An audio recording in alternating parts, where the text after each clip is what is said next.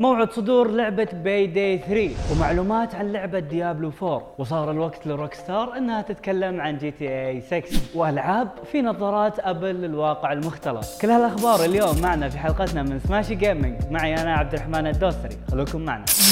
رجعت اللعبة الجماعية باي داي 3 للظهور مؤخرا من خلال عرض تشويقي قصير مع التأكيد إنها راح تصدر هذه السنة. ووعدونا باستعراض أسلوب اللعب خلال الصيف ويمكن يكون خلال مؤتمر سمر جيم فيست وبحسب المسرب لوميا فإن موعد صدور اللعبة هو 21 من سبتمبر. وفي حال إذا استعرضوا اللعبة في المؤتمر فما راح ننتظر كثير عشان يأكدوا لنا صحة التسريب. أعلنت شركة بليزر انترتينمنت عن أن لعبة ال action وال RPG ديابلو 4 اللي اصدرت أمس أنها صارت اللعبة الأسرع مبيعا في تاريخها مع تحقيق أعلى رقم للمبيعات ما قبل الإطلاق للحجز المسبق. واللاعبين لعبوا أكثر من 94 مليون ساعة في اللعبة يعني أكثر من 10000 سنة. وهذا الرقم يشمل اللاعبين اللي وصلتهم التجربة من بدري.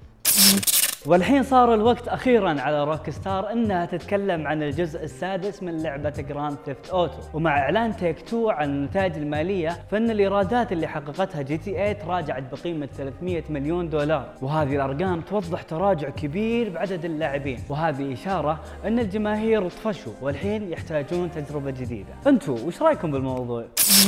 كلنا نعرف أن أبل في مؤتمرها أطلقت الواقع المختلط فيجن برو وراح تصدر السنة الجاية. هذا الجهاز يقدم واجهة ثلاثية أبعاد ويمديك تحركها بالعين واليد والصوت وفيها 24 مليون بكسل وراح يكون فيها معالج أبل سيليكون وراح تدعم أكثر من 100 لعبة من ألعاب أبل أركيد وإنها راح تقدم بالشحن الكامل ساعتين من اللعب المتواصل.